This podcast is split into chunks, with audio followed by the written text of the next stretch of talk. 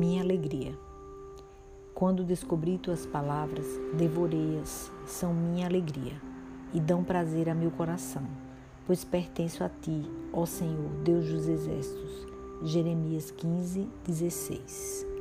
A alegria é parte fundamental da fé cristã e a sua alegria cresce no encontro com Deus e meditando em Sua palavra.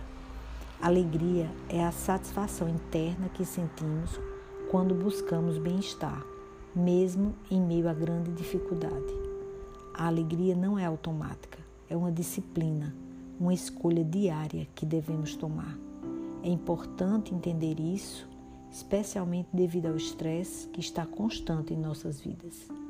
A Bíblia não fala sobre fugirmos das emoções, e sim de enfrentá-las e encontrar a alegria do outro lado. Se não as enfrentamos, não haverá alegria.